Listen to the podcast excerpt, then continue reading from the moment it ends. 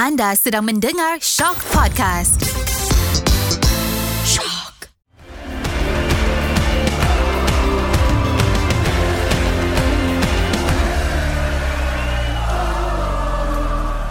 Assalamualaikum semua Kembali dalam episod baru Ultra Squatchy Podcast yang akan membincangkan tentang bola sepak Malaysia Tak kira Liga Super, M3, Piala AFL Semua yang kau nak bincang Ha, kita akan bincangkan di sini. Hari ini aku Greatness Karam uh, masih lagi dengan Yop. Cuma Yop hari ni Nizam tak ada Yop eh. Mm-mm, Nizam tak ada tu sebab intro kita bosan. Uh, uh. So Nizam gimana Yop? Nizam dia ada kerja luar. Ada kerja luar. Hmm. Tapi tak apa. Tak pun tak pun mungkin Nizam healing sampai pagi tak balik sebab KL kalah. Oh no. Wah, wah, kau ambil Ah. aku.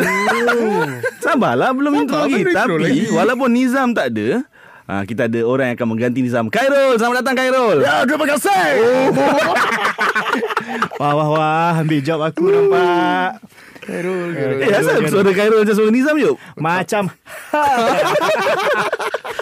Oh kau suka-suka hati ambil job aku eh ha. Ni aku nak tanya ni Garam Ya. Kau tahu lagu Healing Sampai Pagi tu? Tahu sikit-sikit. Cuba kau nyanyi sikit Healing sampai pagi tak ah, balik. Nampaknya betul yuk Betul tekaan kita Sebab kita nampak hari tu Boring Devon ada tweet lagu Healing Sampai Pagi ni kan Dan lagu itu bermain-main di mulut Karam sejak yeah. daripada kita sampai ke Astro so, ni. Kita rasa memang Sah lah dia lah Ya, memang eh, sah dan tak ada orang lain dah, Devon. tak ada orang lain. Dia ingat kita tak ada plan naratif apa-apa hari ni Netizen semua jangan percaya ingat ingat jangan percaya media sosial eh. jangan percaya media sosial. Okey, sebelum kita nak masuk ke segmen satu, kita nak nyanyi sikit. Hmm, Okey, kita boleh. sikit. Okey, kita ready eh? Ready. Satu, dua, tiga. Happy birthday to you. Happy birthday to you. Happy birthday to Nura. Happy birthday to you. Happy birthday kepada producer kita, Nura. So, ni kita ada kan Tori Karam kata suruh Yuk beli hadiah kan. Ha, dia kata suruh wakil kan. Okey ni. Kita bagi hadiah. so, dia ada tiga. Satu daripada Karam, satu daripada Yuk, satu daripada Nisa. Yeah. Happy birthday. Happy birthday.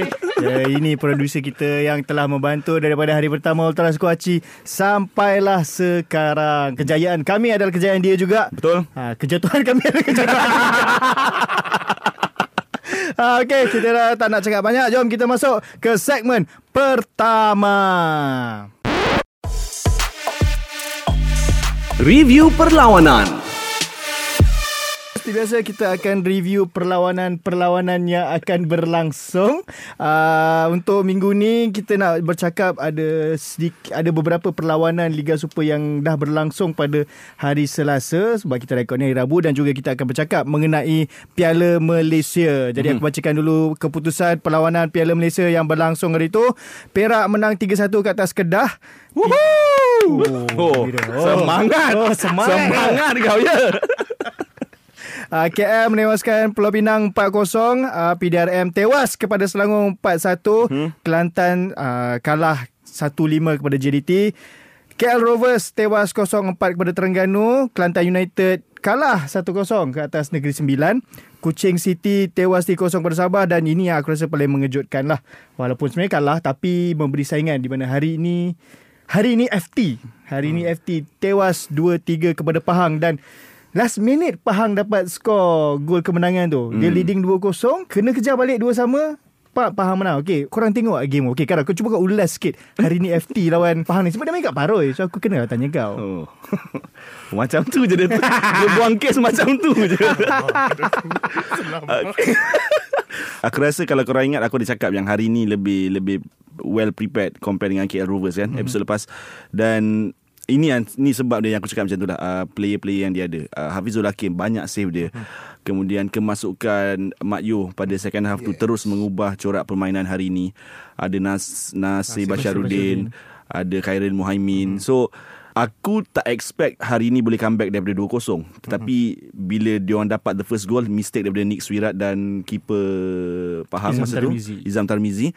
So aku rasa benda tu yang menyuntik semangat Dan gol Mak Yo tu eh Masa masa masuk Aku macam Eh macam mana boleh masuk gol tu Bola tu di cross Berada di belakang Mak Yo Aku tak tahu macam mana dia adjust kaki dia lah untuk just guide bola tu ke far post. So uh, Mak Yu menunjukkan dia masih ada kelas. Tak tahulah kalau Mak Yu uh, budget atau dia intent tu dia berniat nak buat macam tu ke tidak. Natural instinct. Natural instinct. So itu gol yang menarik. Cuma sayangnya untuk hari inilah sayangnya apabila Baki Udin score uh, pada waktu kecederaan tu sebab tak silap aku defender hari ini tu yang hilang possession uh, pada waktu crucial tu kalau tak hilang mungkin akan seri. Jadi apa pun Zam uh, Yop aku rasa second leg nanti akan menarik dan aku harap hari ini mengekalkan corak bertahan tu sebab Hafizul Hakim memang boleh bantu untuk buat banyak save lah uh, game uh, second leg nanti. Hmm, dan uh, untuk lagi satu tim M3 pula KL Rovers tewas 0-4 pada Terengganu tapi aku boleh kata boleh beri pujian juga sebab diorang dapat kekang cukup lama lah Hmm. kosong-kosong tu sampailah bila Terengganu score obviously lah bila Terengganu ada kau main tak silap aku 5 import main Ya, yeah, almost first main. 11. kelima-lima import main so macam of course lah takkan balance game tu Hmm. Ivan Mahmud pula dengan physicality dia kau nak lawan dengan bukan nak merendahkan pemain tempatan tapi dengan pemain Liga M3 yang tak pernah berdepan dengan pemain-pemain import obviously akan susah sikit lah Yes. uh, dan Terengganu menunjukkan kelas diorang uh, macam Yop kata lah ini bounce back yang diperlukan oleh Terengganu betul? Betul.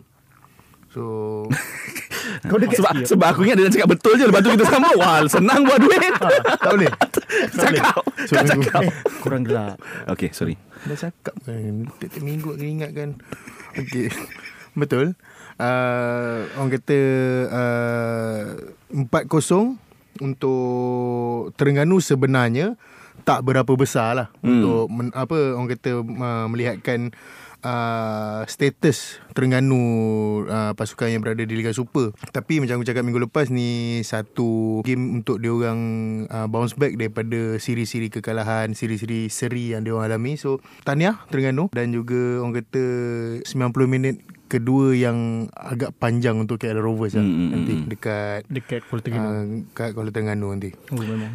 Tapi kalau nak tambah sikit Masa kau cakap tadi Zam um, KL Rovers berjaya kekang lama juga Kredit kepada keeper Amirul Ikhwan Dan juga barisan pertahanan hmm. KL Rovers lah Sebab aku rasa macam tiga Kot tiga kali Percubaan yang Defender KL Rovers Yang clear off the line hmm. Tak silap aku So Dia orang beraksi habis-habisan hmm. Cuma macam kau cakap ah, Different class lah different class lah. Dan KL Rovers tidaklah bertahan semata-mata. Awal-awal tu ada juga attack-attack Hmm. yang mengganggu juga barisan pertahanan Terengganu. So memang perlu diberi pujian. Jadi kita nak tengok untuk second leg macam mana KL Rovers dengan hari ni lah punya Yes. diorang punya plan. Sebab KL Rovers kita tahu memang dah tak boleh nak kejar. Secara jujurnya 4-0 kau nak turn tu memang dah susah. Atas Tapi kertas susah. Atas kertas Sangat memang susah. susah. dan kau berdepan pula dengan Terengganu di tempat dia. Susah. ha. Untuk hari ni mungkin ada. Mungkin ada sesuatu. Tapi aku ada rakan dari Pahang yang kata diorang sengaja bagi uh, nampak sengit dekat Paroi tu supaya ramai fan akan turun Oh, nanti dekat strategi ya ni? dia punya dia punya teori konspirasi sebab kalau menang besar awal orang tak nak turun dia kata so kita tengok macam mana second leg nanti Kalau macam tu main Second game nanti akan tight jugalah Dia akan Supaya orang tak, orang tak balik Orang tak balik Eh, serius, serius. Okay, okay. okay. Uh, untuk Piala Malaysia ni kita tak adalah dan sentuh semua game. Uh, game yang lagi satu ni pun kejutan juga. Perak menang ke atas Kedah 3-1 di mana Rodney Kelvin dibuang padang kerana orang suruh rembat bola dia rembat kepala Oh. orang. Ah, Patah dia- hidung. Patah hidung lah tapi dah boleh main kan. Dah boleh main Boleh Tapi main. mesti patah Hmm, kena pakai mask lah. Okay, Yop lah sebab dia fan Perak. Bagaimana kau rasa bila Eh, tengok bias lah kalau saya yang cakap pasal game ni Jangan dulu. buang kes Ah, Jangan buang dulu. kes Mesti kau gembira. Kita nak kat emosi tu, Oh Yop. gembira gembira Sebab sebelum game tu Aku rasa kerdil sangat Sebab uh, Aku banyak baca dekat Media sosial lah Netizen-netizen mengatakan uh, Kesian fan Kedah uh, Kena travel uh, Semata-mata nak tengok tim uh, Menang besar dengan Perak. So macam aku macam Okay lah tak apalah Aku pun faham kan Orang kata kedudukan Perak sekarang Berada di bawah. So aku tak boleh nak melawan. Tapi bila dapat 3-1 tu Aku keluar macam Orang kata bagai cendawan tumbuh selepas hujan. Aku tanya balik Mana budak-budak Kedah yang cakap Boleh menang menang mudah? Mana Fidai kau? Mana Nafuzi ball kau? Aku tanya. Tak ada orang yang jawab. Aku ibarat berseorangan di situ. Tapi uh, Game tu Aku sendiri tak sangka Perak boleh sekuat itu Mhm. Melawan Kedah yang kita tahu Sekarang ni tengah orang kata Tengah sedap. Kan? Uh, menang menang menang Fidayo Tak berhenti-berhenti tak skor, berhenti skor. Tapi itulah bila game malam tu aku tak tahu apa yang tak kena. Dia seba tak kena uh, untuk Kedah malam tu. Daripada segi serangan pertahanan yang bukan-bukan yang dia buat Hmm. Masa Rodney dilayangkan kat Mira tu kedudukan apa? 1-0 Ayub. Uh, dua satu. Dah 2-1 Dua dah. satu, dah dua Okey, satu. okey, okey. Hmm. Ada statement yang mengatakan bahawa Yusri Cik lah better pada Datuk Lim Tiong Kim. Cuba kau ulas sikit Yop. Yusri Cik lah better daripada Lim Tiong Kim eh. Uh, nak nak kata better baru satu game menang. Aku taklah mengatakan yang Yusri Cik lah tak bagus. Hmm. Tapi uh, mengikut track record, Yusri lebih kenal pemain sekarang dan juga uh, apa nama orang kata cuaca bola sepak kat Perak tu Yusri dah lama dekat situ. Hmm. So kalau kata kau nak bandingkan dia dengan Lim Tiong Kim yang datang dengan nama besar tapi dia tak pernah berada dalam bola sepak Perak yang bola sepak Perak yang sekarang. So aku rasa tak elok untuk kau bandingkan dua nama ni buat masa sekarang. Tapi kalau kata kalau kata Lim Tiong Kim tu dapat satu full season, Mhm. selepas tu Yusri Cik lah dapat satu full season dan keputusannya berbeza untuk dua tim ni, aku rasa tak ada masalah kalau kau nak bandingkan. Tapi kalau setakat tak sampai tak sampai 20 game Lim Tiong Kim pegang game uh, pegang tim kau nak bandingkan dengan hanya satu game yang Yusri Cik lah menang so aku rasa benda tu tak wajar dipertikaikan Tak wajar dipertikaikan. Tapi kau rasa siapa lagi bagus? oh. Aku takkan benarkan kau buang kes macam tu je. aku tak boleh nak bagi jawapan sekarang sebab skuad masih terumbang ambing Okey. Masih buang kes. So Karam, kau rasa untuk Perak second leg akan main di Kedah pula berpeluang untuk layak ke pusingan seterusnya? Ada tapi mas, pada aku masih belum besar. Peluang tu masih belum besar. Kalau kau perasan pasukan-pasukan yang di bawah kendalian Yusri Cik lah. Uh, sebelum ni uh, squad FAM MSN. Kemudian mm-hmm. sebelum tu lagi ialah Kelantan. Memang dibarisi pemain-pemain muda. Jadi aku tak tahu apa yang US, uh, YCL buat. Oh YCL. YCL. Yusri Cik lah buat. Jangan ketawa. Betul dia ketawa sambung, sambung. Uh, aku tak aku tak tahulah macam mana Yusri Cik lah boleh boleh naikkan semangat pemain-pemain muda ni. Sebelum dia tinggalkan Kelantan untuk berkhidmat dengan skuad FAM MSN, aku rasa Kelantan dah ada something yang dia boleh build tapi dia tinggalkan Kelantan. Kemudian sekarang ni uh, dia ambil alih Perak daripada Lim Tiong Kim. Memang masih awal, macam hmm. Yuk cakap aku setuju, memang masih awal. Tetapi track record tu dah ada. Masa dengan skuad FM pun dia berusaha juga. Pemain-pemain skuad FM MSN tu memang main bola. Dia orang tak defending saja, dia orang tak mm. sembrono bermain. Jadi aku aku harap sesuatu yang lebih best lah dan untuk second leg bertahan. Mhm. Bertahan sehabis sehabis baik. Memang kena bertahan. Kalau kau boleh halang Ifedayo daripada menggegarkan jaring di Darul Aman, peluang tu akan lebih cerah. Hmm, okay, okay. So itu tiga game lah kita bincangkan berkenaan Piala Malaysia ni. Uh, sebab kita ada nak bincang juga pasal game Liga Malaysia. Game yang berlangsung semalam. Mhm. Uh, tiga game, Kelantan United Uh, tewas 1-4 kepada Terengganu Kedah menang 2-0 ke atas Pahang Dan Selangor menang 2-0 ke atas KL Dalam Kelang Valley Derby okay, Kita bercakap pasal Selangor KL dululah Boleh? Ha. Selangor nampak berbeza eh season ni sebab especially dalam game macam ni lah. Sebab kalau kita tengok pada rekod diorang season-season sebelum ni, game-game macam ni yang diorang akan struggle. Uh-huh. Tapi diorang dah tunjuk yang aku sebagai fan KL sendiri perlu mengaku uh, game ni tidaklah nak kata Selangor pegang habis-habisan. yep. Tapi dia boleh tunjuk yang diorang ada that finishing lah. Sebab mm-hmm. biasa diorang akan struggle part tu. Hmm. Ha, sama ada game ni akan seri atau diorang kena counter lepas tu pap kena kalah. Tapi season ni dah membuktikan yang diorang ber, boleh lah aku boleh kata diorang layak lah berada di tangga kedua. Sangat. Kalau tak ada apa-apa yang berlaku sepanjang perjalanan ke uh, last game tu. Mhm. Ha, mungkin kecederaan ke penggantungan ke apa semua kita tak tahu dan diorang main tanpa Faisal Halim. Mhm. Ha, so macam mana korang lihat peluang Selangor layup untuk sebab kau pergi. Aku tahu kau pergi semalam. Aku pun pergi juga habis second half. Uh, aku pun masuk second half oh, you. tak bukanlah second half macam 40 45 minit dah tambah satu Ah. lebih kurang lah So macam mana kau tengok permainan Selangor dalam perlawanan semalam ah? Betul-betul deserve untuk berada di tangga kedua? Uh, dia orang berada di tangga kedua atas orang kata track record dia orang sebelum ni kan mm-hmm. membawa ke perlawanan semalam tapi apa yang aku nampak di atas padang untuk separuh masa kedua semalam dan juga aku sembang-sembang dengan kawan-kawan yang ada dekat stadium dia orang kata game tu memang kalau kata tak ada dua gol tu memang bosan mm-hmm. game tu game yang membosankan sebab mm. okey uh, fans Selangor mungkin akan seronok sebab mm-hmm. ni Klang Valley Derby lepas tu dia orang clean sheet mm-hmm. itu yang dia orang bawa daripada dulu clean sheet so bila dapat clean sheet dia orang kata seronok mm-hmm. tapi kalau ada pandangan aku kalau kata apa yang kau tunjukkan atas padang tu sepatutnya boleh lebih lagi mm-hmm. kan kau boleh lebih lagi sebab kau lawan dengan KL Mm-hmm. Yang kita tahu pincang selepas uh, hilangnya Boyan walaupun lepas Boyan tu ada dua game menang kan tapi kita tahu uh, standardnya Selangor ni dengan KL kita tahu sebenarnya lebih daripada dua tu boleh. Tapi semalam aku tak tahu apa mungkin aku duduk dengan kawan-kawan yang yang selalu mengkritik kan. So aku dengar-dengar lah katanya macam uh, Richmond Bokeh kan. Uh, dia tu uh, uh, dah mula dengar yang Scam. kata scam. Uh, sebab Aku sendiri pun tengok macam positioning dia di atas padang tu pun tak berapa kena untuk dia menjaringkan gol. Mm-hmm. Kan bila orang dah bawa ke tepi kau uh, hantar bola ke tengah kau tak ada kat tengah kau masih di luar kotak. So benda tu aku rasa satu benda yang perlu Tan Jin Ho fix lah mm-hmm. untuk attacking force yang lebih padu. Okay, kita dah nampak Iron dah mula selalu mencetak gol. Mm-hmm. Uh, apa uh, game demi game. Cuma Richmond ni lah kita tak nampak lagi dia mm-hmm. punya impact lagi atas padang. Mhm.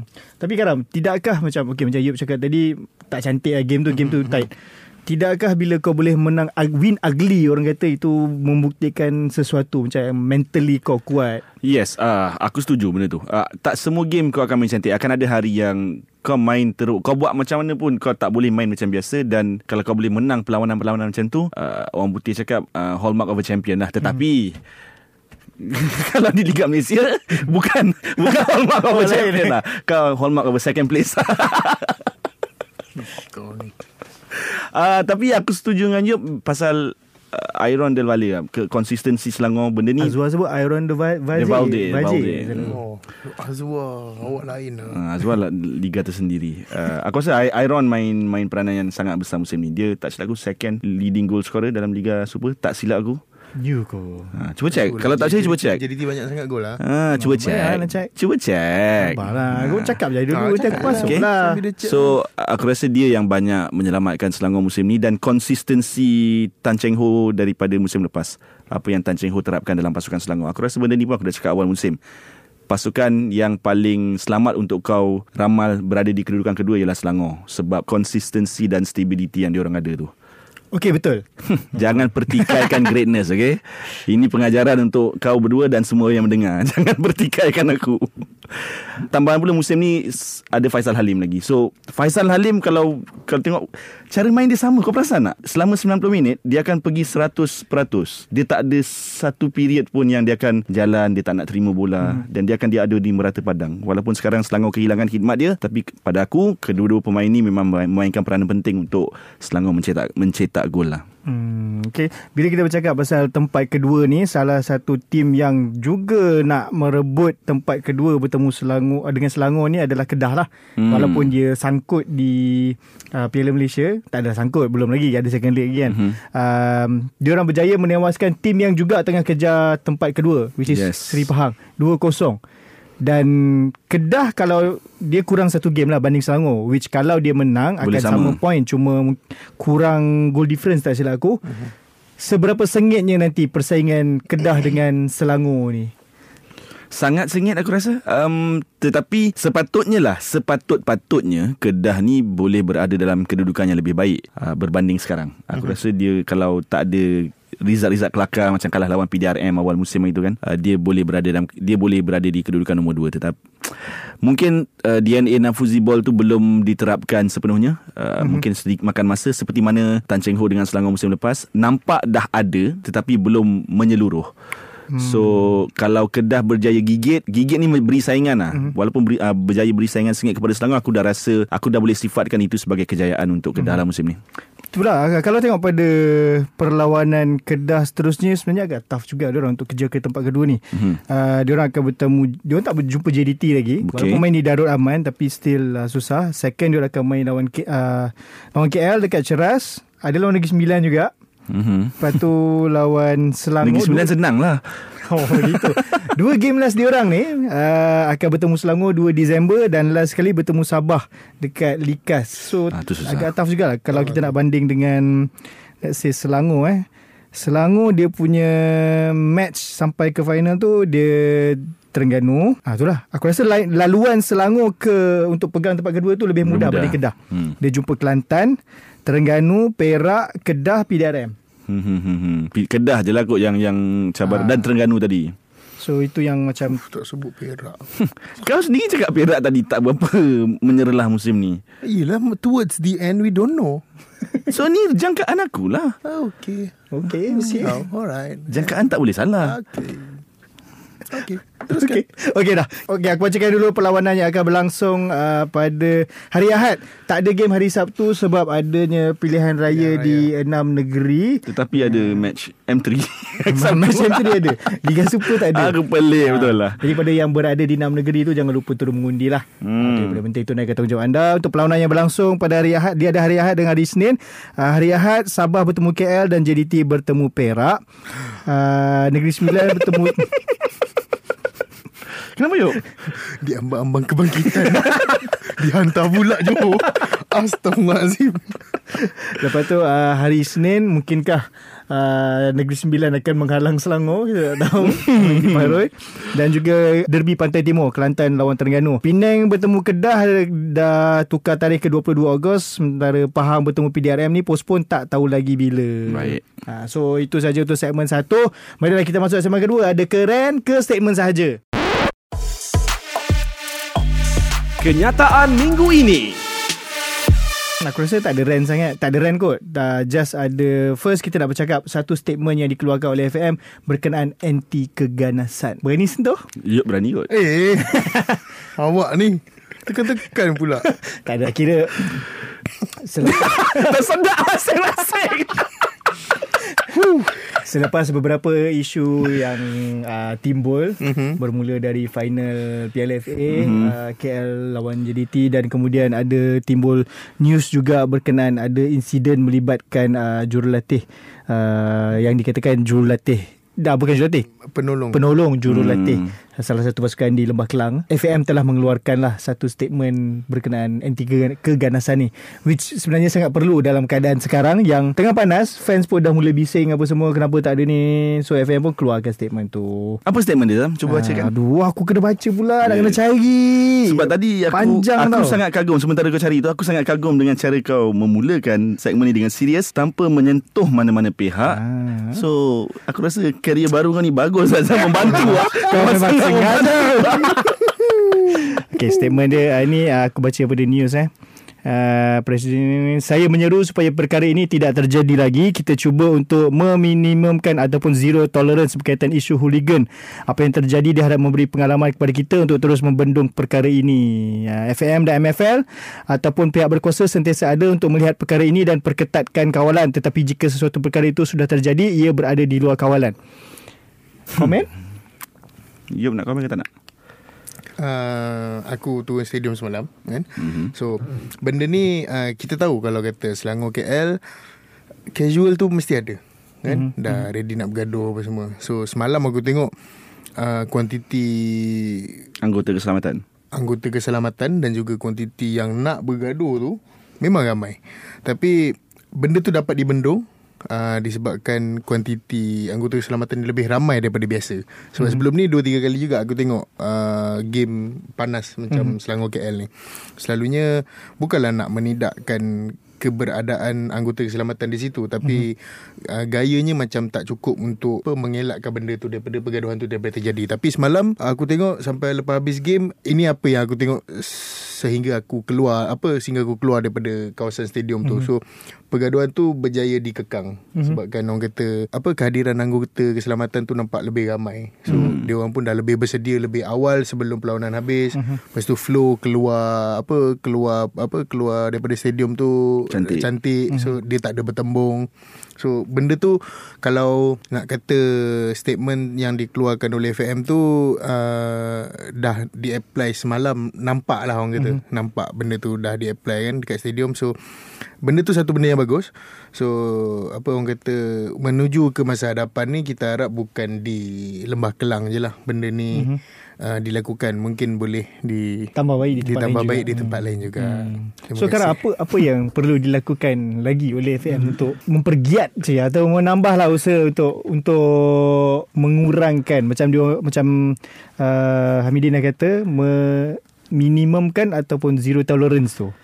Adakah perlu melibatkan juga dengan fan-fan dan juga kelab-kelab?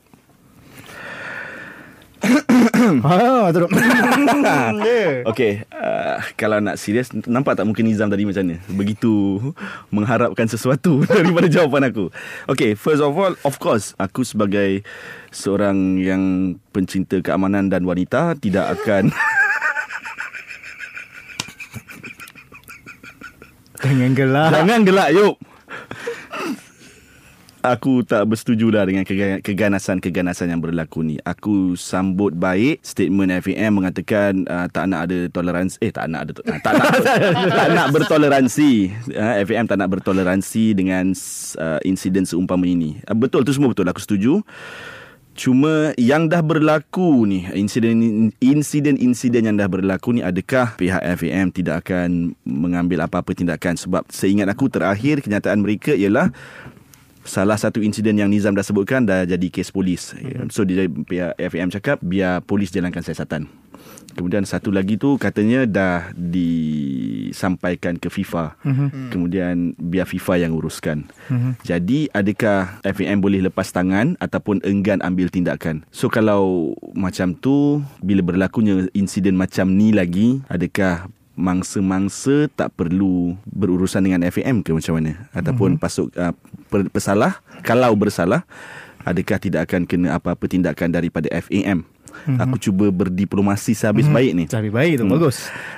itu je lah yang aku risaukan sebab kepada insiden penyokong yang yang didakwa dipukul tu keadilan untuk dia perlu ada Mhm. pada aku. Kemudian untuk penolong jurulatih yang turut didakwa berlaku kekasaran, keadilan untuk dia juga turut perlu ada. Mhm. Jadi kalau sebagai badan induk bola sepak Malaysia gagal ambil tindakan, gagal beri hukuman jika didapati bersalah, mana-mana pihak bersalah akan menunjukkan sedikit kelemahan dan kelompongan di situ. Mhm. dalam uh, menguatkuasakan melaksanakan undang-undang. Mhm.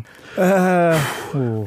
Tough eh? Tu soalan tough. eh? Dah rasa macam ahli politik Jawab soalan macam ni Tapi ya betul sebab uh, macam Karam cakap tadi um, semuanya perlu bergantung pada keputusan siasatan hmm. satu dan kalau terbukti bersalah perlu ada hukuman Mhm. dan yang penting uh, harapnya apa-apa keputusan siasatan tu perlu didedahkan ataupun di diumumkan Ya yeah. ha, sebab Supaya orang tahu satu kerana fans pun nak tahu. Confirm uh, kalau kita tengok event sekarang pun uh, fans setiap hari nak tahu apa update terkini. Hmm. dan kenapa ianya perlu diumumkan supaya penyokong tidak akan merasa takut untuk turun ke stadium? Betul. Sebab kita nakkan stadium itu menjadi satu tempat yang aman untuk semua orang tanpa mengira uh, siapa pun sebab bola sepak adalah milik penyokong juga. Mhm. tidaklah menjadi milik uh, kepada organizer atau FAM sahaja. So semua mesti nak rasa selamat. That's why hopefully nanti akan ada penyelesaiannya dan dan, dan diumumkan lah uh, so okay, kita habiskan uh, Sebelum habiskan Aku just nak, nak Nak bangkitkan Satu soalan. Apa dia? Okay. Uh, Memang Dah jadi kes polis Dah Mhm. jadi kes FIFA. Tetapi Tidakkah FAM Mempunyai Hak atau kuasa juga Untuk menjalankan siasatan sendiri hmm. ya, Itu je lah soalan aku Ah, So tu nanti kita tunggu kalau kita boleh dapatkan orang yang boleh menjawab persoalan tu. Eh. Yang selalu sidai kita tu Nah, itulah kita tunggu je dia. Nantilah kita ah, Disclaimer yang dia dengar ke tidak aku tak tahulah. Disclaimer yang tu Karam tanya eh. Okey, uh, kita Sebab awak dah tak nak ambil tugas-tugas berat ni semua jatuh kat saya tau. Penyokong awak, peminat awak marah awak nanti bawa tahu. okay. Okey okey okey. Jom. Okey kita masuk ke uh, seterusnya. Ini pun melib- ini melibatkan Harimau Malaya. Mm-hmm. Uh, statement dua statement terbaru yang dikatakan satu Malaysia akan berdepan Arab Saudi dan juga Oman pada bulan Januari. Januari, nanti. Ini rasanya last friendly sebelum Piala Asia. Okey. Oh, kita jumpa Arab Saudi oh yang kalahkan Argentina kat World Cup oh. Hmm. Woo! Uh, macam mana Yop? Syok? Oh syok Itu i, Macam cakap Dua tiga episod lepas Kalau berkaitan dengan Harimau Melaya Itu adalah lawan yang sepatutnya kita dapat. Untuk mempersiapkan diri ke Piala Asia. Tapi Kalau ikutkan uh, Januari tu Dah lambat lah kan? Sepatutnya kita dapat bulan uh, 9 ataupun bulan 11 Tapi uh, Dapat juga Januari So Layan je Uh, sebab macam aku cakap itu adalah persiapan yang terbaik untuk kita berdepan pasukan daripada Timur Tengah untuk persiapan kita ke Piala Asia hujung bulan tu nanti. Asia Barat. Asia Barat. Ha. Asia Negara Barat. Arab lah. Negara Arab lah. Timur Tengah bukan Palestin semua tu. Oh, sorry lah saya geografi tu. Nanti kita tengok balik. Lah. Nanti Tapi kita kita tengok balik lah. Tapi dia tim yang seeloknya kita dapat lah. Itu je saya punya point. Okay. Kira nanti Jangan marah Yop Muka tu marah kenapa Kan saya senyum. Okay Kira nanti dia Kalau lawan Argentina cakap Where's Messi Where's Messi Where's, Ah, Dia cakap apa Where's Aiman Macam tu Oh. Dia tak boleh cakap macam tu sebab Arif Aiman kita tahu Arif Aiman levelnya di mana, kita tahu Messi levelnya di mana. So kalau dia nak nak banter macam tu, kita banter je lah balik. Apa dia Ah, Backup Arif Aiman ni apa dia? Awak backup Arif Aiman ni Eh mestilah dia pemain Malaysia. Awak nak backup pemain Arab Saudi ke? Saya tanya Kenapa saya Makan tanya penyengat balik. lah Rasa Tak, dia saya tanya tadi. balik. Saya tanya balik. Tak Sebab awak selalu Apa? Tak ada apa Ah. Okey, uh, seterusnya satu lagi persiapan uh, Malaysia menuju ke Piala Asia adalah Pesta Bola Merdeka. Hmm. Ini satu kejohanan yang cukup lama sebenarnya dah lama juga kita tak uh, main? Pesta Bola Merdeka ni. Aku tak ingat lah sebelum Covid kot.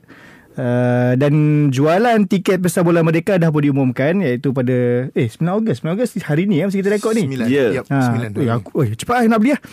Okay, Habiskan rekod lu. Habis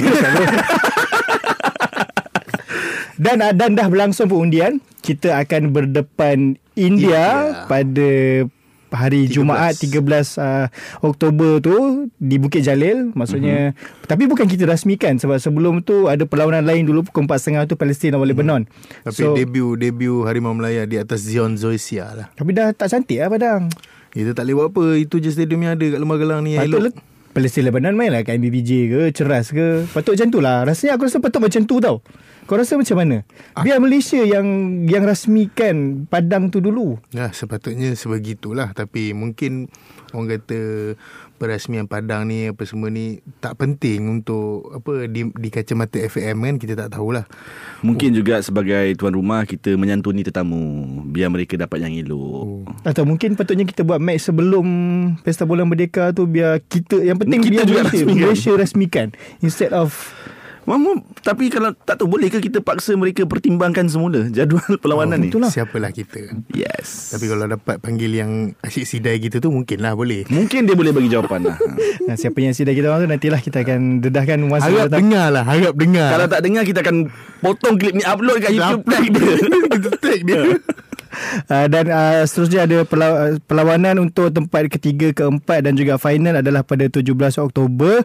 Uh, tak tahu siapa yang akan ke final, hopefully kita lah. Mm-hmm. India ni aku ingat masa kita umumkan Pesta Bola Merdeka ni, dia orang punya fan Ui, dia punya gila-gila macam Oh India memang sepatutnya Kena ah, main ni Dekat Pesta Bola Merdeka Dia macam nak betul main eh? Dia betul nak main. Betul nak main. Aku tak ingat apa dia punya Justifikasi yang dia kata Kenapa dia kena main tu. Aku tak ingat Kenapa. Nak kena Tapi cari dia orang balik. dia orang beria. Dia orang beria Dia lah. orang beria. Korang rasa adakah ramai fans India akan turun ke Malaysia? Dan yang paling best sebab Dalam rank kalau ikut pada ranking semua tim yang main ni kita paling rendah lah. So obviously hmm, bagus untuk hmm, kita betul. untuk dapatkan kalau boleh buat kejutan naik ranking lah. Betul. ha, so macam ni Yop. Kau, kau teruja tak untuk melihat perlawanan bertemu India ni nanti? Uh, untuk Harimau Melaya lawan siapa pun aku cukup teruja. yes yes Sebab kalau nak tengok tim uh, national team main, kita memerlukan satu berjangka masa yang panjang. Mhm. Sebab last kita tengok tim Malaysia main pun bulan bulan 6 itu. yang dekat Terengganu. Dekat Terengganu. So nak menunggu ke bulan 9 tu Dia gap dia 3 bulan. Mhm. So kita nak tengok bulan 10 bulan 10 uh, Bulan 10 sebab bulan 9 kita main away. Bulan 9 kita main uh, Tapi boleh lah tengok Kalau ada live. Kalau kata ada live. So nak tengok progression Player-player yang dibawa tu. Mhm. So benda tu yang membuatkan kita teruja. Sebab kita kemungkinan kita tak dapat set yang sama mm-hmm. pada bulan 6 hari tu. So benda ni yang membuatkan kita lebih teruja untuk tengok pasukan. Ini national team kita kot. Apa-apa mm-hmm. jadi pun ini pasukan kebangsaan kita. So kalau kau tak ada rasa teruja untuk tengok tim kau main dengan lawan dengan siapa pun kau kena check balik lah. Mhm, menarik menarik. Bukan main tegas Yop hari ni Geram. Aku tengok dia. Dia serius dia bawa watak serius hari Kita ni. tengah bercakap pasal pasukan kebangsaan. Hmm. demi lencana di dada. Okay. Dan lagi satu selain daripada Harimau Malaya ada juga keluar senarai 25 pem- pemain yang akan ke kem latihan pusat Harimau Malaya bawah 23 ini untuk uh, kejuaraan AFF 2023 kat Thailand. Dan boleh nampak lah ramai pemain yang dipanggil bukan pemain yang regular di Liga Super. Hmm. Kalau ada pun mungkin yang bermain sebagai gantian dan juga pemain di second team PLMFL. Macam contoh Azim Alamin pun walaupun dia sekarang menjadi antara keeper KL tapi bukan pemain utama tapi ni lah mungkin Rahadi. Rahadi. Dan ada juga pemain daripada M3, pemain daripada Immigration FC. Macam mana korang tengok? Sebab kita pernah bincang benda ni yang untuk AFF ni tak sepatutnya panggil player-player yang dah bermain di Liga Super lah bawah 23 ni sebab diorang sepatutnya reha, uh, bersiap untuk AFC Under 23 mm-hmm. kelayakan itu yang paling penting lah so macam mana kerap?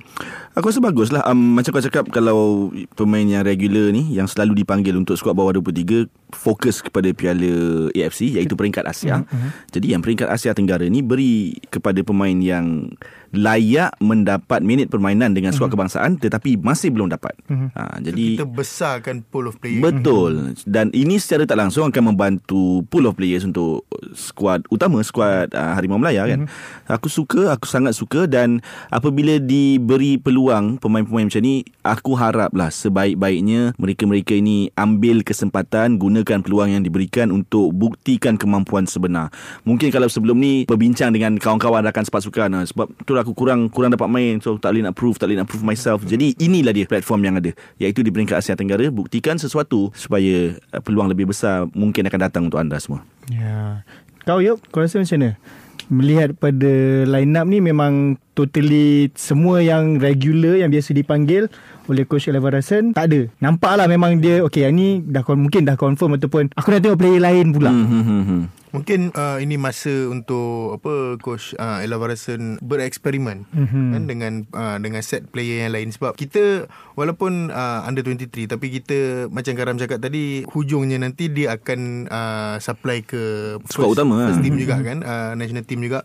So yang ni aku kata teruja tu sebab kita tak pernah okey tipulah kalau kata kau ikut je apa M3 apa semua ni kan. So macam aku pun ada nama yang aku tak pernah tengok dia main. Mhm. So ini adalah pentas di mana aku nak tengok dia main. Mhm. So maknanya kita kenal lebih banyak pemain dan macam cakap tadi pool of player kita akan jadi lebih besar untuk mm-hmm. yang first team under 23, first team national team. Mm-hmm. So benda yang bagus lah satu inisiatif yang bagus daripada coach Ella.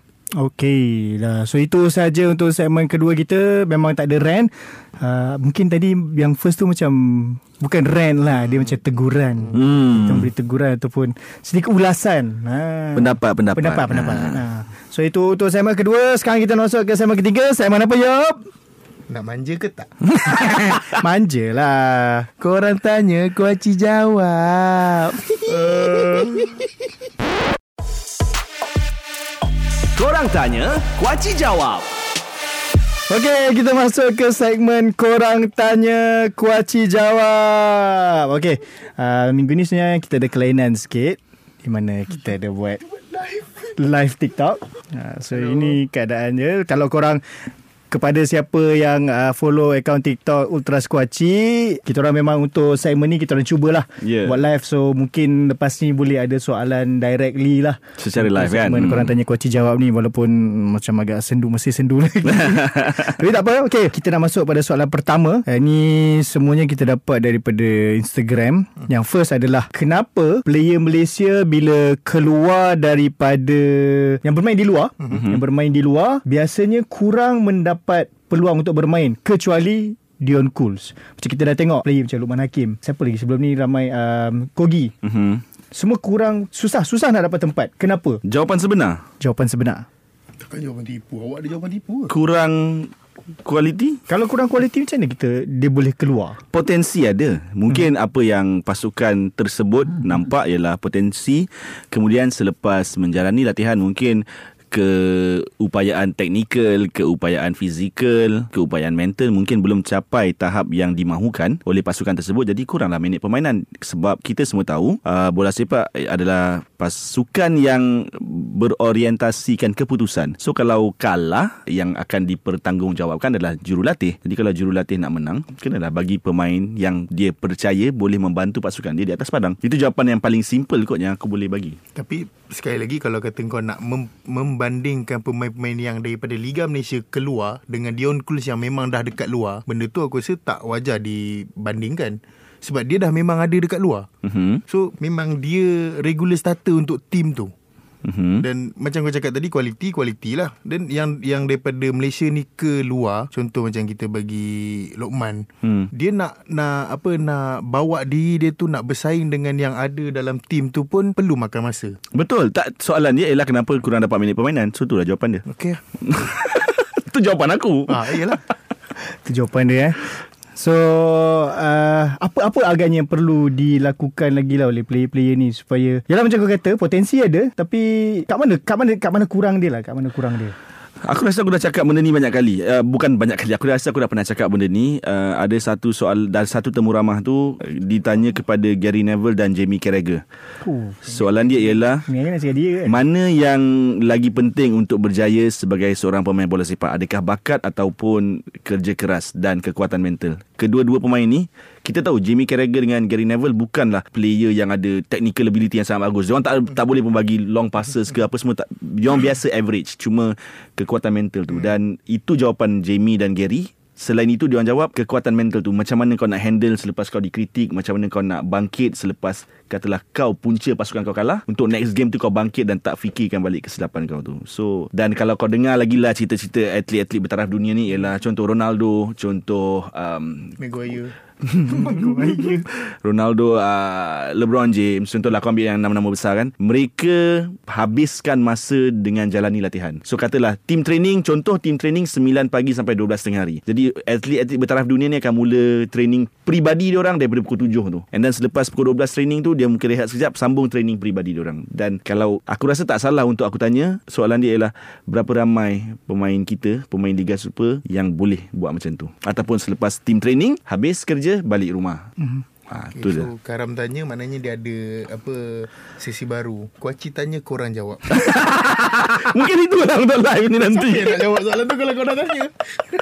Uh, okay, soalan seterusnya juga daripada Instagram. Final Piala Malaysia, okay tak kalau dibuat main timbal balik? Maksudnya ada home dan away untuk dua tim yang uh, main di final tu nanti dan tidak main di neutral ground. Aku rasa untuk ni Champions League ada buat kot, Asian Champions League. Hmm. Ada buat format macam tu. Korang rasa alright tak kalau gunakan format macam tu instead of uh, satu venue neutral? Kau rasa macam mana dulu Zam? Huh, aku rasa sebab benda ni tak selalu dilakukan Amalkan. sangat. Hmm. Especially untuk tim-tim luar. Uh, Macam kita tengok untuk Di England EPL Main kat Wembley. Hmm. Selain daripada tu Tim-tim lain pun macam Main satu tempat je lah. Final lah Champions League kita tengok pun final. Uh, Main satu, uh, satu location. Timbal balik eh. Timbal balik aku rasa Satu mungkin Untuk fans kot suka. Especially siapa Yang home fan tu Boleh merasa lah Turun. Tapi itulah aku, aku prefer Satu game je lah Satu game final. Yup. Kalau aku Aku lebih suka satu game final Di neutral ground. Problem kita tak ada neutral ground Lagi sebab Bukit Jalil tak ada Hmm. kan? Stadium yang Dia punya standard tu Untuk final Masa Final PLFA tu tak ada kan Bukit Jalil belum siap So agak susah untuk kita dapat Stadium yang Elok untuk buat final Melainkan di SSI So itu Itu mungkin Mungkin itu sebab uh, Soalan ni dibangkitkan Hmm, Tapi mungkin juga. bagi aku Aku lebih suka Final satu game je Kan kalau kata di tengah Kita kumpulkan semua fans Di tengah tu Semua dekat situ Hmm. Sebab kalau kata Kau buat dua leg ni Bagi aku Aku aku tak berapa gemar sangat lah Kalau final dua leg. Aku setuju dengan korang. Tak perlu. Mungkin Mungkin menarik untuk fans yang tak dapat Ke final tu. Uh, Mungkin atas urusan kerja ke Atas urusan keluarga. Bila ada dua leg Mungkin diorang boleh pilih salah satu kan. Jadi Tapi pada aku tak tak tak tak sesuai kot. Ha. Tak final lah, tak tak, final. tak, tak, dia punya vibe final kurang lah. Hmm, tak Maksudnya final lah. Sebab dia ibarat macam Game biasa Betul sebab kalau seri nanti uh, tak apa ada second leg Mm-mm. instead of kalau seri tak kita main sampai menang. Betul Ah patutnya macam tu lah kot final. Apa jadi pun malam ni Kena, Kena yang menang. Ha. Malangnya kena ada yang angkat piala Yes. Tak adanya malam ni habis Tidur Minggu depan main second leg Kalau penalti sampai 100 berbalas 99 tu biar, biar. Oh aku ingat Yang main final Ada timbal balik ni AFF AFF pun ada ya. AFF, AFF, ha, tu betul. yang aku ingat Okay soalan seterusnya Ni aku rasa sesuai Berikan kepada Karamah Player yang sign dengan dua tim Main terminate ikut suka hati Masih ada eh zaman ni Kena tanya player Tanya aku buat apa Ulas lah sikit Okey, uh, berdasarkan episod minggu lepas aku rasa aku dah bagi tahu apa yang aku tahu. Tetapi kemudian lepas kita rekod Zuzam kan dia orang hmm. keluarkan satu screenshot yang menatakan uh, kontrak dengan Kelantan tu dah design. Uh, aku rasa ada ada the re- sepatutnya dah tak boleh tetapi the reason benda ni berlaku mesti ada sesuatu lagi yang belum difinalize kan dalam dalam kontrak tu. Aku lah ni pendapat aku lah. Pendapat logik aku. Kalau Dia dah tidak main ke dengan Negeri Sembilan Dah hari tu main. Oh, main dah. League game hari tu main. Okey tak? League game ke dia main lah? Ke final? Piala Malaysia Piala kan Malaysia eh? Piala Malaysia Uh, mungkin aku tak terlalu memberi perhatian lah pada perlawanan tersebut. hmm, Tengok game lain lah tu Bukan bukan bukan Dia lah. dia busy Nak tweet kan Boring Devon Oh, Banyak tahu pahala aku masuk show ni. Kena fitnah je. Uh, tapi kenapa berlakunya? Yang paling logik aku boleh bagi ialah ada benda yang tak lengkap. Ataupun Kelantan tak sempat hantar ke FA, uh, FAM pula. Siapa? FIFA. MFL MFL Oh, MFL. Untuk menengkapkan pemindahan tu Untuk meregister tu Mungkin benda-benda macam tu. Jadi hmm, Sepatutnya tak berlaku. Aku setuju lah dengan soalan ni. Sepatutnya tak berlaku. Tetapi Okay sebelum aku teruskan Ada satu komen di TikTok Daripada Fidaus Musa. Comelnya Yop! Kau tengok dia blushing eh? Kau tengok dia blushing? Ada dah blushing. Sekarang kau boleh tengok sendiri Muka Yop Bila live ha. Oh, dah kanta ya sekarang. Aku dah tak boleh anak dia lelek Okay Okay uh, Okay ni soalan terakhir lah. Seberapa jauh Kelab Malaysia Yang bertanding di peringkat Asia Musim ini Which is JDT Terengganu Dan juga Sabah. Sabah, Boleh pergi jauh? Kita mulakan dengan JDT lah Karam. Last year JDT pergi quarter kan? Quarter ke second round eh? Last 16 eh? Dah 16 kot? 16 Yang main dekat Jepun tu? Aku rasa quarter lah. Dia lepas grup. Lepas grup Main tu Tak quarter kot. Second Yang second Last 16 round tu uh, Last 16 kot. Okay kalau dia last 16 Sekurang-kurangnya kena last 16 lah Sebab tak silap aku uh, Pemilik kelab JDT pernah cakap Yang kalau tahun ni last 16 Tahun depan dia nak Quarter, target eh? quarter final. So Tapi dengan kemampuan JDT sekarang Kekuatan yang diorang ada Ada harapan yang lebih besar berbanding dengan tahun lepas lah untuk ke quarter pada aku lah. Kau Yop Macam mana Untuk Di AFC Cup lah? AFC Cup. Sabah dan juga Terengganu. Kita tengok. Asal kan tak tanya JDT juga kat Yop? Sabar lah. Sabar. Lah kau ni Sibuk lah. Ada fans kot. Ha. Uh, Sabah kita tengok season ni Tidak sesolid season lepas Dan Terengganu pun Tanpa Nafuzi season ni Terumbang ambing kau rasa seberapa jauh kedua-dua tim ni boleh pergi ke FC Cup? Mampukah diorang mengulangi uh, pencapaian KL season lepas mara sampai ke final? Kalau mengikutkan apa yang dipersembahkan oleh Terengganu 5-6 game sebelum ni Kalau kata untuk Asia tahun ni Aku rasa kalau dia lepas Kalau dia dapat dua kemenangan dalam kumpulan pun Uh-huh. Dah cukup baik dah Untuk Terengganu Uh-huh. Tapi kalau macam Sabah Kalau dia lepas group stage pun dah cukup baik Uh-huh. Sebab kita tahu level tu dah lain eh. Uh-huh. Bila main dengan dekat Asia ni main dekat luar ni level dia dah lain sebab travel dengan apa orang kata intensity. Uh-huh. So macam aku cakap tadi lah Terengganu kalau dia dapat menang 2 game kalau Sabah lepas group stage itu pencapaian untuk dia orang lah. Tapi to be fair, to be fair kalau kita melihat kepada performance di liga dan juga kedudukan di liga, aku rasa macam tak boleh nak pakai sangat sebab last season KL pun di liga terumbang ambing juga Hmm. dan nampak dia orang fokus kepada Piala AFC yang masa tu. Hmm. So that's why dapat sampai ke final dan kita ataupun dua tim ni akan bermain di AFC Cup di kala uh, liga pun dah tinggal beberapa game saja lagi. Mungkinkah dia orang akan meletakkan kesemua effort dia orang di liga uh, di Piala AFC nanti? Kau rasa? Se- seharusnya macam tu lah Dan aku aku rasa Kalau KL dengan squad depth yang Yang sangat kecil masa tu Mampu pergi sampai final Kalau kau nak compare dengan Terengganu dengan Sabah ni Yang aku rasa squad depth dia orang lebih better Lebih hmm. baik uh, Pemainnya lebih uh, Berkualiti sedikit lah Azam eh, Kalau nak cakap hmm. perbandingan KL aku Sepatutnya lah Kalau atas kertas sepatutnya boleh juga pergi final. Cuma Seberapa mahukah mereka? Mm-hmm. kalau nak pergi jauh dalam ni Dia nak ke tak nak pergi jauh? Aku rasa based on that je. Kalau bandingkan KL dengan uh, Terengganu dan Sabah ni Buat masa ni aku rasa Terengganu dan Sabah jauh.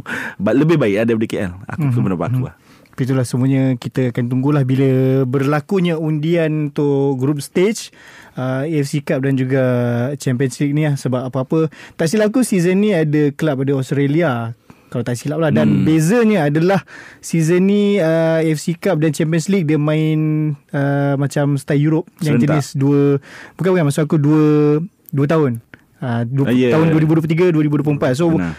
Apa yang berlaku pada season depan di Liga Super pun akan main peranan mm-hmm. sebab kita tahu bila masuk season baru berlakunya perubahan pemain, perubahan coach kita tak tahu so benda tu akan main peranan jugalah compared to at least kalau tahun lepas apa yang KL dah lalu dia ada stability tu lah sebab kau main dalam tahun yang sama. hmm. Ha, so kita akan tunggulah apa yang berlaku nanti dan aku rasa itu sahaja untuk episod kali ni. Mm-hmm. Ha, jangan lupa uh, kita orang akan cubalah setiap episod nanti buat live TikTok untuk segmen uh, korang tanya kuaci jawab ni. Jadi kalau korang yang ada peluang mungkin boleh tanya soalan kat, situ- kat situ lah. So boleh jawab secara live. Uh, dan sekarang sebab aku dah offkan benda tu, Yub dah mula buat, buat benda-benda pelik. So lepas ni aku akan memang biar habis supaya kau boleh tengok perangai pelik dia. Kalau boleh hidden cam. Hidden cam Lagi nampak. Betul. Nanti aku letak hidden cam Dan tadi ada ada yang komen uh, Kata kenapa tak pakai stand uh, Sebab hari ni nak try Nantilah next aku bawa lah Janganlah stand minta tu. terus yang sedap. Kita kena lalui proses tu. Ya, minggu depan kita masuk TV eh. Wow Wow Tak. Jangan marah. Jangan marah. Aku bagi tahu je. Geram. tak tak saya tak marah awak semua. Saya sayang awak semua. Uh, dan kalau kad, mana yang tak nak bertanya soalan masa live TikTok tu mungkin busy ke time tu tengah kerja ke apa boleh hantarlah soalan seperti biasa. Kita orang akan Hmm. buka soalan pada hari Isnin di Instagram di TikTok dan juga di Twitter lah. So boleh hantar soalan situ untuk segmen korang tanya coach jawab ni. Jadi itu saja pada aku Karam dan juga Yop. Sehingga kita berjumpa lagi dalam episod akan datang. Teruskan menyokong bola, bola sepak Malaysia. Sebab kalau bukan kita yang sokong siapa lagi yang akan sokong? Assalamualaikum dan selamatkan bola sepak Malaysia Malaysia. Jumpa lagi.